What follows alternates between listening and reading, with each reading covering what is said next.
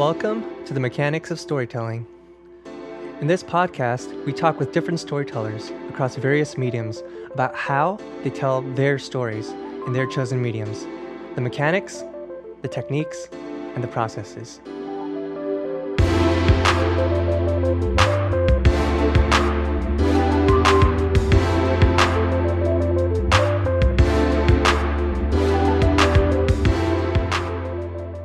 Hey there, this is Ezra Justin Lee on the Mechanics of Storytelling podcast, your host on this podcast.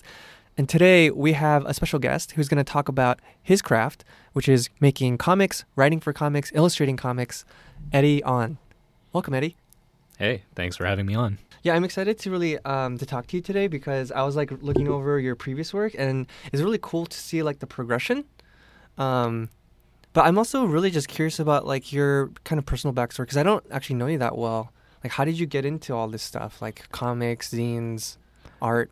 So originally, I'm self-taught as an artist. I learned over a very long period of time how to draw things like perspective, anatomy, a sense of color and space. Yeah. Comics is just a means of storytelling for me. I've always liked the idea of just being a one-person shop creating these stories. Filmmaking, for instance, is very different. It's a large collaborative enterprise. Right. So and you used to do that with Edwin, one of our previous guests. That's right. Yeah, Edwin is a mastermind behind a number of short films that are created with a team of folk called Storycake. Oh, I didn't know that. Yeah. That's cool. It can be checked out on YouTube.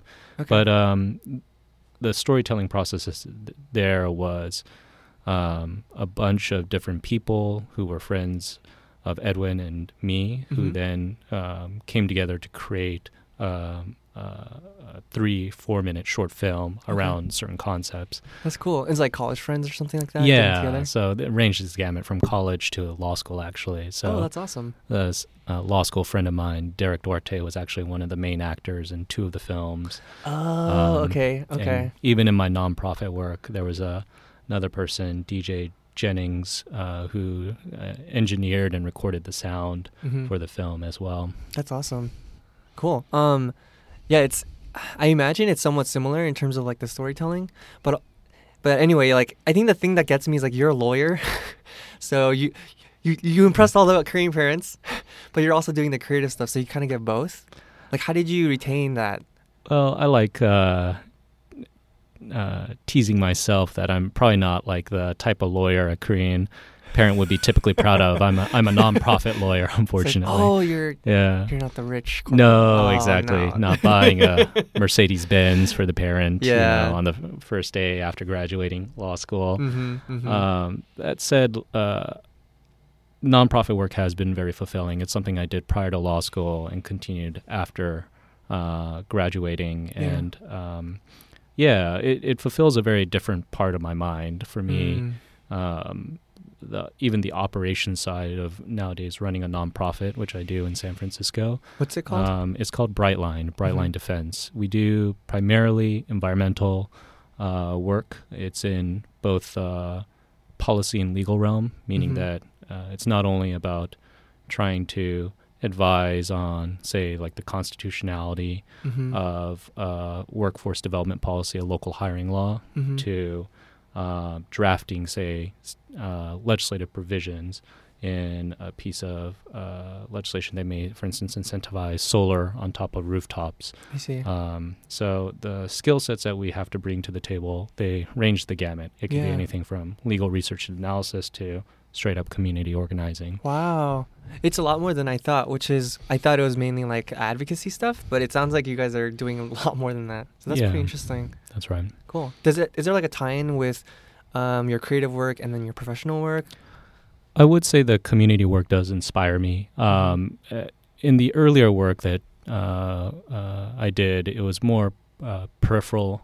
The comic stories I've created to date, I've always liked to see and think of them as personal to me, but not necessarily directly autobiographical. So like somewhat fictional? Yes. Okay. So heavily fictionalized, actually. So for instance, there was a series of comic strips I created called Sidewalk Empire. Actually published by Hyphen Magazine, which is magazine geared for Asian American audiences. Oh, that's like formerly known as like, is it formerly Korean or Asianam magazine? No, it was always known as Hyphen. It's always Hyphen? Oh, okay. Yeah. And then it was run under a larger umbrella organization, Acre, I believe, or I'd have to look up the name of the umbrella organization again. Mm-hmm. But what I wanted to say was Asian Americans for Civil Rights and Equality, ACRE. Mm. I think that's only one part, though, of the large umbrella organization, if I remember correctly. Yeah. But, yeah, so Sidewalk Empire, for instance, it's a story of a talking turtle and this person trying to create a specialty coffee cart. Yeah. And they run around. I have a quick question. Yes. Is it... When I was reading it, I was like, is this based on Edwin? Oh. But it's not. It seems like it's actually like based on like a part of you. Is that... Well, the character physically somewhat resembles me, and perhaps Edwin on a level too, because he's wearing glasses all the time. Yeah. The talking turtle is actually based on my grandfather. Right. Who was a very smart man from all accounts. This is my grandfather on the maternal side, who... graduated from Seoul University, was a translator for American generals during the Korean War. Mm-hmm. And afterwards, he was very intent on building a business empire of sorts, but never quite made it in the way he wanted it to. Yeah. And so the comic strip is very much about the rise and fall of a small empire unto itself around specialty coffee. Yeah. Like these guys have it with a coffee cart trying to make an empire in SF. Yes, exactly. I love that. I love how you're like drawing from your personal stories and then from your personal history. Like seeing those connections now as you're explaining it to me, it is kind of like retroactively very moving, and I'm seeing like all these connections, which is really cool. I'm glad you do. Yeah. Yeah, thanks for sharing that with me, by the way, like a few weeks ago. Yeah. It was really a treat to read. Yeah. My pleasure. You wrote them like over the course of like a few years, right? Yeah. So The Avenues and Streets, it's basically a series of comic strips strung together as a smaller zine. So a zine being a hand-stapled booklet that collects a larger narrative. Mm-hmm. The comic strips themselves were published individually probably toward the end of the heyday of the webcomic era. So webcomics used to be very huge. Publishing on a consistent schedule, say like Monday, Wednesday, Friday. Yeah. And so the storytelling as a result is very focused around a punchline. At the end of each 3-panel strip, there will be always some kind of humor that's trying to build up toward. Yeah, I noticed actually what you were doing in some of the sequences in Sidewalk Empire. There were a bunch, like a series of 3-panel sequences, and in each sequence it seemed like it was like its own self-contained episode. That's right. But then when put all together, like collated all together, it was actually part of a story. Was that intentional? Yes, it was. So it's done toward an eye to try to create a larger narrative as well. So characters that will appear in one single strip will reappear in slightly different ways, yet familiar to the reader. So hopefully the reader will retain some sense that these are characters that they can attach to as they read it every day. Yeah. That said, we live in a very different media era nowadays, so trying to create a more sustained narrative has always been the challenge in comic strips. Because I feel like a lot of the social media platforms now, like namely Instagram, they lend to very like punchy, short form storytelling. That's right. It's just harder to tell like serial things, right? Yes, it is, very much so. But I feel like that's a good hybrid to have these short form like pieces of content, but be able to string them along over like the course of many of these. Yes. That's kind of cool. Maybe it'll lend nicely into like Instagram and stuff. I hope so. So the newer stuff is trying to both work within a more typical comic book medium, like the Wish the World material that was created. That was told, so to compare it against just what's known as like the 3 or 4-panel comic strip, comic books themselves are told as page narratives. In the bigger industry, as people now know through Marvel, DC, superhero movies, so comics around, say, your well-known characters, Batman, Green Lantern, Superman, etc. Those comic stories are told usually in like a 20 to 30-page narrative where the story moves from page to page within the context of a monthly issue. And that was the intent of Wish the World, was try to create longer narratives that could move and wasn't necessarily forced into telling a punchline at the end of each comic strip. What would you call that? Like the panel form or like the comic book form? Comic book as opposed to just comic strip? Yes. I see. Right. Yeah. Okay, that's cool. I like that. Because now that I think about it, I can't really think of like Batman or Superman comics. I don't think I've ever seen them in comic strip form. I've only almost always read them in like comic book form. Thinking about it, I think Spider-Man, for instance, had a newspaper comic strip form. Growing up, maybe. That's right. Yeah, that's a good point. And then there's only a handful of, because back in the day, newspapers were widely read too. Yeah. In the paper format that nowadays circulation has gone down a lot, so there's not necessarily as much of a built-in readership to enjoy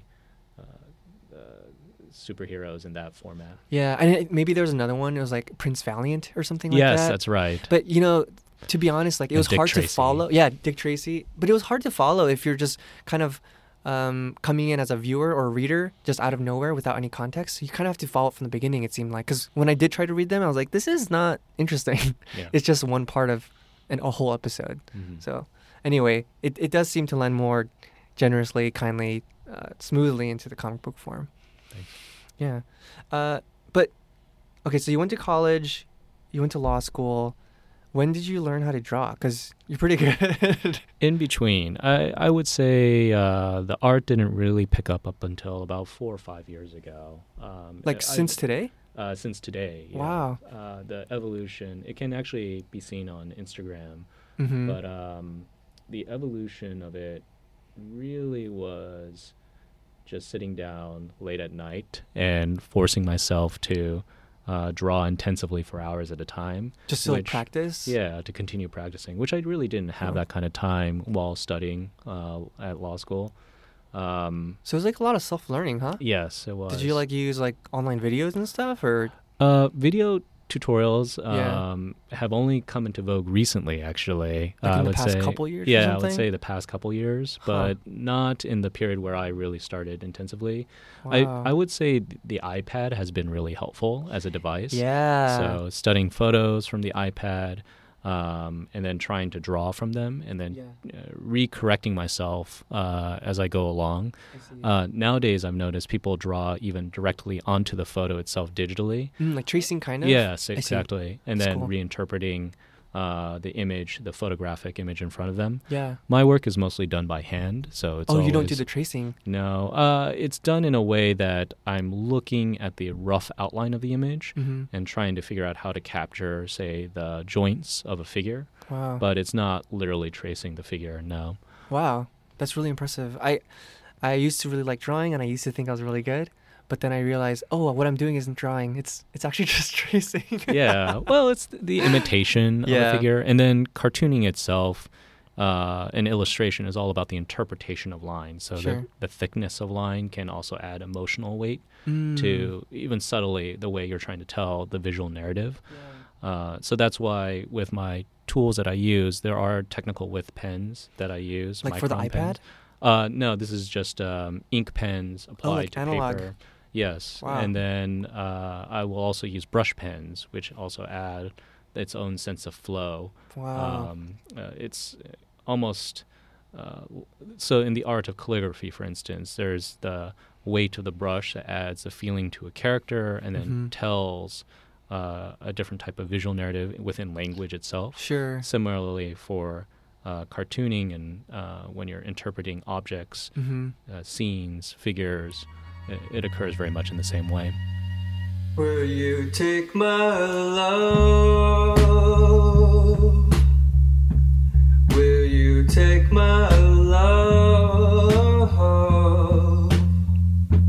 Hey there, this is Ezra, your host on the podcast, and we'll be back in just a moment, so stay with us.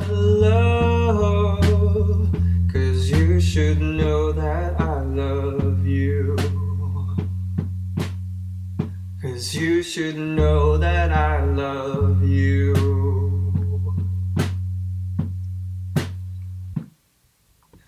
As a younger man, I've always drawn since I was a kid.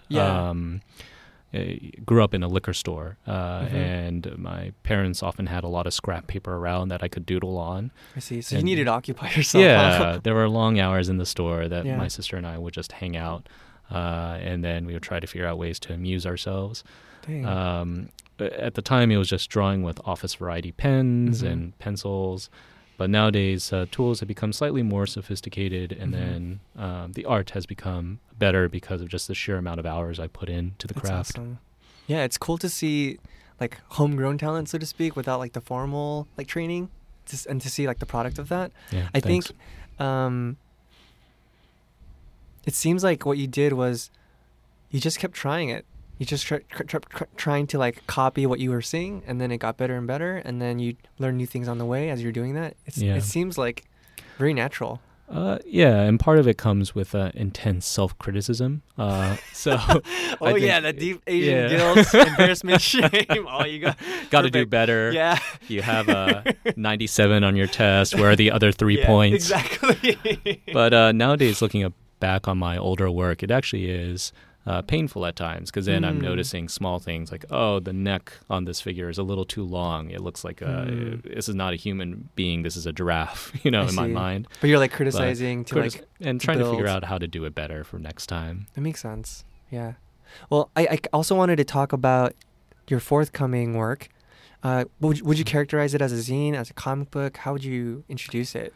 More as a comic book. Okay. I think this work that I've been working on for the last 3 years now is really the life and times of being a nonprofit worker in the Bay Area. It starts out in Oakland, Chinatown, where I was an after-school programmer in Oakland, Chinatown, and then fast forwards to today in 2020. So it's about a 15-year narrative that's now slowly going to be released, both in print version and through social media. Oh, awesome. Is there like an agenda behind the story? Like you're trying to propagate some kind of like political message or something with like environmental advocacy? Or is it more like you're sharing this personal story that you think could be meaningful to people who read it? I think it's meant to be a very personal story at the end of the day. Yeah. And there is a sense of an agenda in the comic. I won't deny that.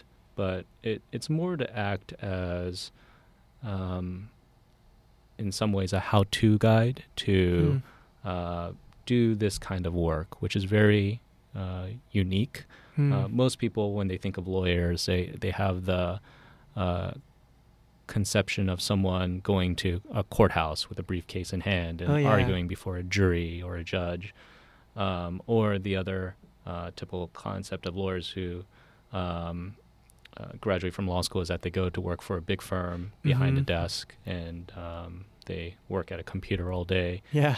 But it doesn't have to be either of those options. It can be a blend of other skill sets, other community groups that you interact with. Sure. So for instance, the volunteers that go through my nonprofit, I'm often trying to explain the nature of the work, the institutions and community stakeholders that my nonprofit engages with. And this is meant to be a story that hopefully creates a pathway for someone who wants to do that in the future. Yeah, like it's possible. Here's a story. Maybe I'll move you. Something like that. Yeah. And I know you draw heavily from your own personal life, but again, is it a fictitious version of yourself, your character, your persona? So this current work that I have been doing, it is meant to be directly autobiographical. Oh, wow. That's a pretty big difference, right? It is. How do you feel about that? Is it like scary? Awkward, I feel. Yeah. Apprehensive to a good degree, and partly because I've always liked, in terms of storytelling, fiction as a lens to create clean narratives that you can know exactly how something begins and ends, and craft the story along the way to suit the audience at the end of the day that you're trying to reach. Yeah. With this current work, I still don't have a clear sense of the end, which is very different. And then I know generally where to begin. And I think the advantage I have now, the reason why I'm able to create this kind of story now is that I have been doing nonprofit work for such a long time where I have a clearer sense of better narrative moments to draw out and then explain to the audience about what's happening. Yeah. It would be hard to do that in the moment. And what I've realized in this work is that people who you think are part of a larger movement may or may not always be in line with that movement too. That's an interesting observation. That's a very human kind of experience, emotion, feeling to have, I think. And people's motivations change over time too, and the environment changes as well. Yeah. So I try to be as of an understanding of that as possible. In terms of like how you constructed this, I mean, you're drawing from your personal life, and so I guess you didn't have to like ideate the story. Mm-hmm. You can kind of draw from existing material, which was probably helpful because you could identify what story you wanted to tell. But how did you actually go about configuring the story itself? Because you're not going to include all the details, especially if they're not going to like add to the story or help guide the story in a certain direction, right? Could you like walk me through that a little bit? What I try to start with is a single strong visual image in my mind. Mm-hmm. It could be a moment of, say, someone playing foursquare in a playground in Oakland Chinatown, mm-hmm. or a picture of dumplings being eaten on the spot. The way this particular comic is structured is that it jumps back and forth between two different time periods, any single self-contained short story. And mm-hmm. each short story will be roughly 6 to 10 pages. And the way it signifies that time shift is actually through a different use of color, through different tones that are applied to whatever moment that either the characters involved are in or the mm-hmm. objects being focused on. So that's part of the design. Yes, the intentional design of the narrative. And so it's supposed to create somewhat of a timeless feel to the comic and also a sense of how things change, how things evolve as well. But I'm really curious too, like how did you go about planning the visual elements of the story?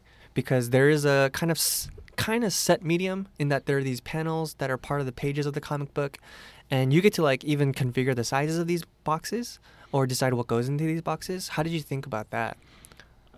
So that's one of the large advantages of the comics medium is that mm-hmm. it's not like film where there's a set ratio you're always filming in. With comics, you can change easily the size of a single panel to stretch to the entire page, to focus on a third of the page or half the page. You can even create diagonal panels. You can create different shapes and sizes. Mm-hmm. And part of that is hopefully to create a larger emotional impact for your audience. Mm-hmm. And you can use the space within the panel too to indicate emotions such as, say, like loneliness, engagement, generally, hopefully, a whole other range of emotions too that can then like be part of the visual storytelling. Mm-hmm. So like working with like the space, or maybe it's like a lot of space if you're lonely, or like you're working with like really tight spaces if there's like different emotions like anxiety, some sense kind of like claustrophobia. Yeah, claustrophobia, exactly. So I like that. I like how it's like coming together with the feeling that's being portrayed in the story. Yes. Yeah. I also noticed you mentioned that you weren't really sure how the story was going to end, which is interesting to me because usually I think about the end before I tell any story. Yes. Is that usual for your way of thinking, or how did that happen? So I am a big believer in crafting the ending first in most stories. I think the advantage of this particular comic is that because it's sectioned into smaller short stories, mm-hmm. I can think of the endings for those smaller short stories within the comic book. Within the larger comic book. Oh, interesting. But I'm still unsure as to how the larger comic book will end. Wow. And I'm hoping the sum aggregate of the parts will mm-hmm. be more important for this style of storytelling rather than a grand ta-da finish mm-hmm. to the comic book. But yes, I think that's one of the larger struggles I've been grappling with. With Wish the World, for instance, which is still to this day only a 2-issue comic series. What are your previous works? The previous works are Sidewalk Empire. Mm-hmm. I've created a series of comics also in college as well that were then compiled into a larger volume. Oh, cool. But Wish the World is your most recent one, right? Before, yes, the current work that I have been doing. Yeah. And typically what I've done to promote the work is I've structured an art show around the release of each comic book issue.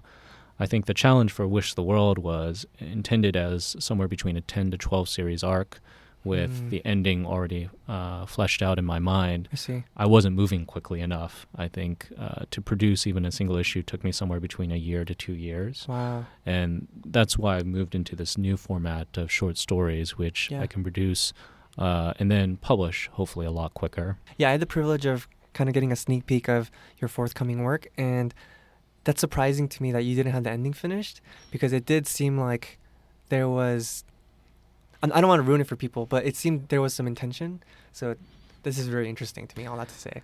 And then the other thing to mention is writing, I've always believed.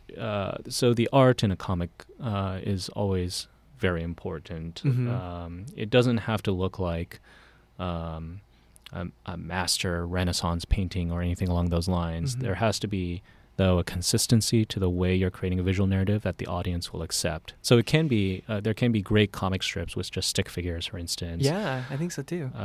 For something like this, it's taken me a while to develop its very specific style. But at the end of the day, writing, first and foremost, is and should be the most important part of a comic. Like the story, the content. Story, for me. So what I try to do sometimes in creating an anchor for stories is focus on specific lines of dialogue, of narration. So there was, you might have noticed this in an earlier draft, I had sent you a bit around hope and the notion of hope. Yeah. So in this particular short story, it's about trying to work toward a theme. Like, what does it mean to have hope around, say, community? What does it mean to have work in the community, and then figure out how to serve that community best. So that must be really hard to do, especially because you have to be concise. There isn't that much room for text. That's right. And in fact, you're not writing a novel at the end of the day, too. No. You have to be very precise in the way you word, whether it's dialogue or narration. And yeah, there's always a risk in turning off the audience by trying to do too much exposition, too. Exactly. You don't want to explain too much. You want to give them just enough in a concise way to get them wondering, but also to have them figure it out on their own, so it's not like on the nose, right? That's right. It sounds very difficult. Constant honing process. Yeah, yeah. Like the art itself. Exactly. Something you can develop over time. I think I want to try my hand at some comics. I've been kind of inspired by like going through your work, so we'll see how that goes. I'll start with stick figures though, just because the artwork's not developed, but maybe the story. I'll start with the story. Again, all that's needed is a consistent illustration style that the audience will accept. You know, it probably wouldn't look great if you created a very precise copy, for instance, of a horse, and then in another moment you were just doing kind of a stick figure like human being next squares. To it. Yeah. Unless that was like your intention, the contrast. Exactly, right? The storytelling intention to be like, here's a illustration drawn by a master in the field, and then here is just a stick figure drawn by a 2-year-old child. Like Ezra's real drawing. Yeah. Not trace stuff.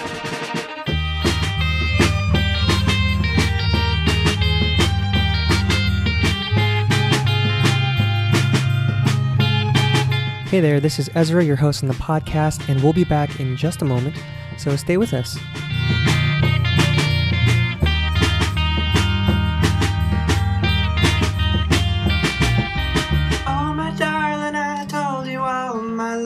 And you trusted me still.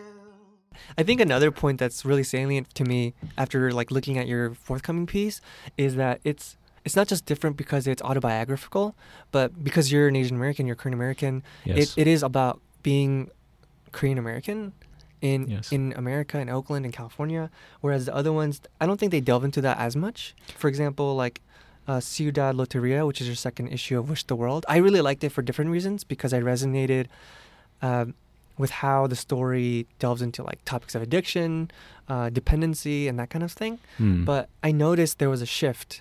Was that intentional to focus on that ethnic experience? And that's maybe a different kind of theme that I've played with in the prior work to date. So identity is important to all the characters within the fiction that I produced, but it's not necessarily central to the story itself. Mm. So while, for instance, you'll see characters slip in and out of different languages, it's embedded into the way they move on with their lives day to day. The characters are not proclaiming from the rooftops about their identity. Right. And they don't necessarily do it in the current work either, but it's very much more central to the story again. It's more about the different diverse communities that exist throughout the United States. Yeah. And how we all interact with each other in a system. For sure. I'm curious, though. So you mentioned there was a theme that spoke to you specifically about Wish the World. So the comic is meant to be a framing around addiction and the way, for instance, we interact with social media, with communications. And then, of course, the main protagonist has its own gambling addiction. But what else spoke to you about it? Well, I really liked it because of those reasons, and I could resonate pretty closely with the experience of addiction, going through recovery. And I think that for me in itself was a hook, just because like, oh, I have vested interest. I want to find out how this guy resolves his obvious addiction to gambling, because I want to know the answer. Like, I want to be healed of my own addiction. So that was kind of the hook, and that was kind of the stakes for me as a reader. And as I got to the end, it was... The thing I appreciated most about the ending of that was that it wasn't...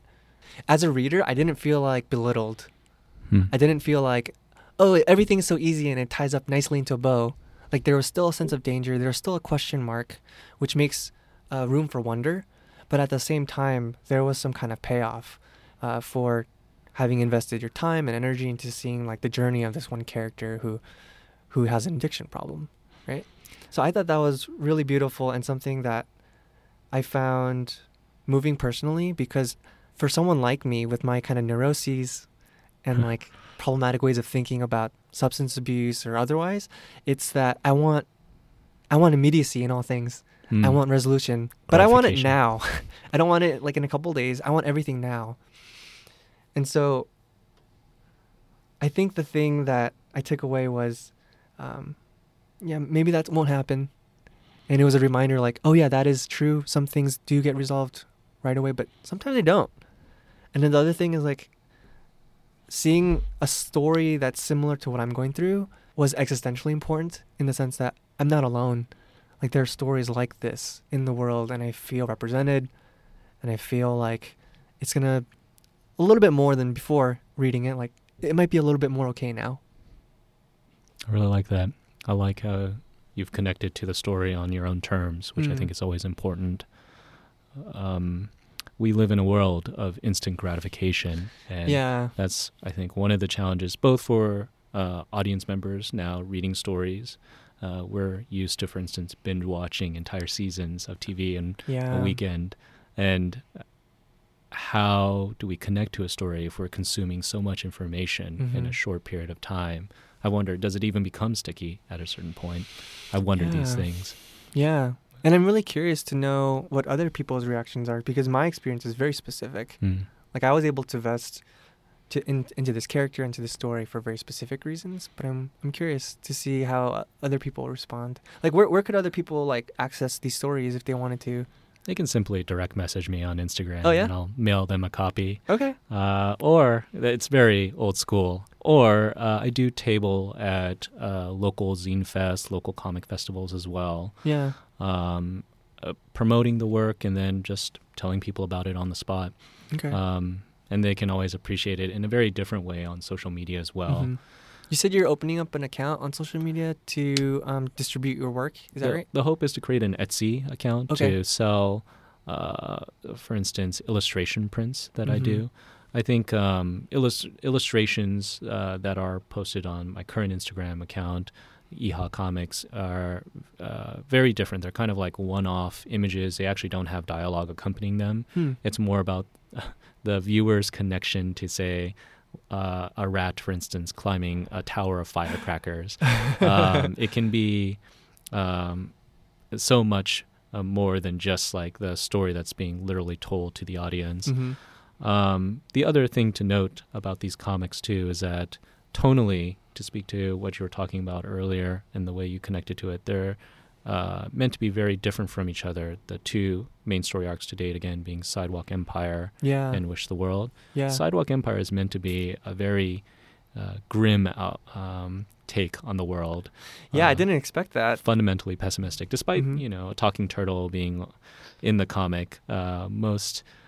children have tried to connect on it just based on that level. The anthropomorphic. Yeah, exactly. Animal character. But then they don't realize necessarily the turtle's frustrations and travails in life. Wish the World, on the other hand, is meant to be much more optimistic, hopeful that, you know, we have these obstacles in life, but maybe we can get through them with enough perseverance too. Could I ask you about your previous work? Yes, please. I'm curious, like, how did you think about the characters? How did you think of the storyline for these characters? And how did you think of the universe? Because there is some familiarity with our world, our universe, like in real life. Like, oh, that's a sidewalk. Oh, there's a president that's, like, vaguely fascist, stuff like that. Like, but it's not our world, right? So I'm curious, how did you ideate? How did you come up with that stuff? A lot of it's meant to be a refraction of our current world. And the central characters themselves, they're often stemming from my own family members. For instance, the talking turtle stemming from my grandfather. There is a angel character who was based on a friend of mine from college to some degree. Wow. And it's not a carbon copy of those folk.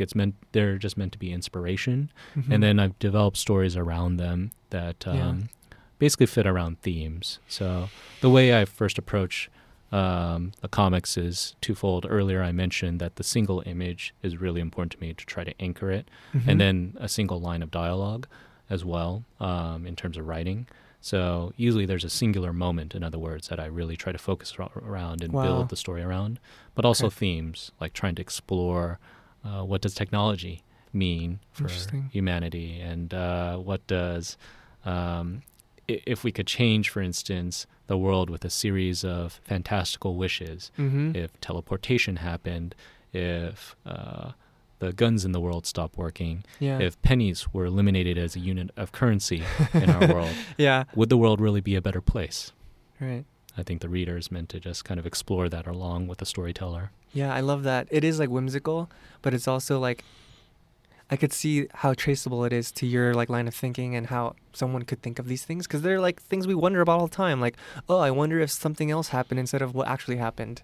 So I think that's really cool. And it's also cool to, I guess it's more encouraging than cool, to be able to see like, oh, you came up with characters, you came up with stories that were actually part of your lives. You weren't reaching so far, and that just makes it accessible to people who are starting out or trying to craft their own things. It's like, use what you have.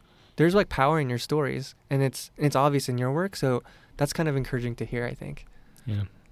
Thanks. Well, I think we're getting close to time, and as you know, and as some people know, we like to end with kind of fun spiritual questions to just mix things up a little bit. Oh boy! So this one's it's not a really big one. What do you think, Eddie, is the meaning of life? No pressure. Yeah. Jeez.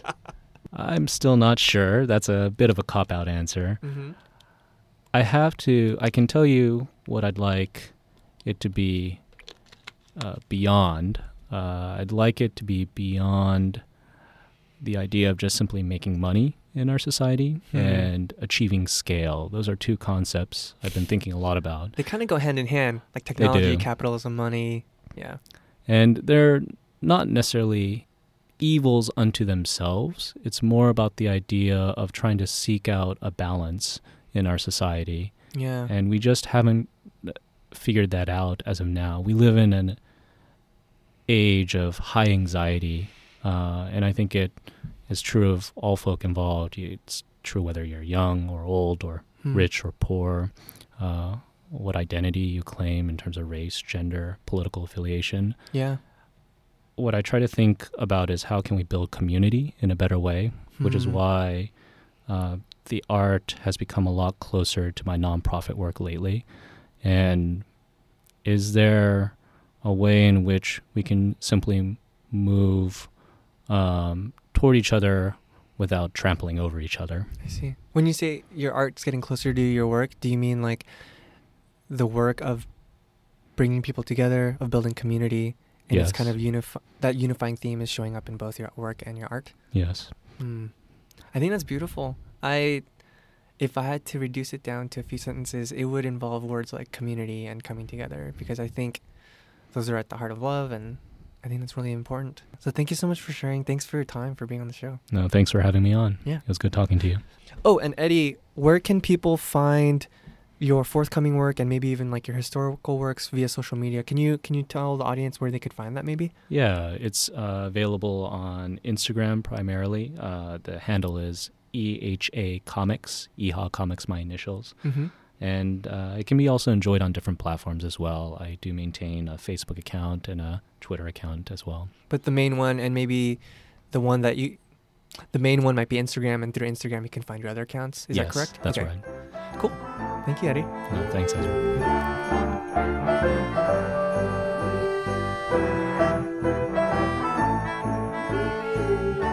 Okay, thanks for joining us today, and please do leave us a review and rating in iTunes or wherever you listen to the podcast. Special thanks to Eddie Ahn.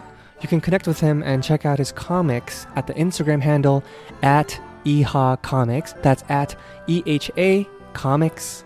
And if you want more information on our podcast, you could visit us at mostpodcast.com or on our Instagram handle at the handle at mostpodcast. Okay, thanks. Bye.